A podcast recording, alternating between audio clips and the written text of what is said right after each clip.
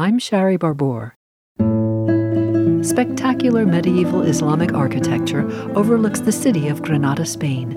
It's a remnant of the last Islamic kingdom in Western Europe. Reddish walls surround an ancient palace and fortress complex.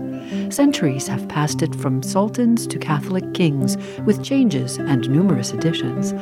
Visitors gaze in awe at mosaics, stucco and wood carvings, calligraphy, ceilings, gardens, and water features. It's on my bucket list.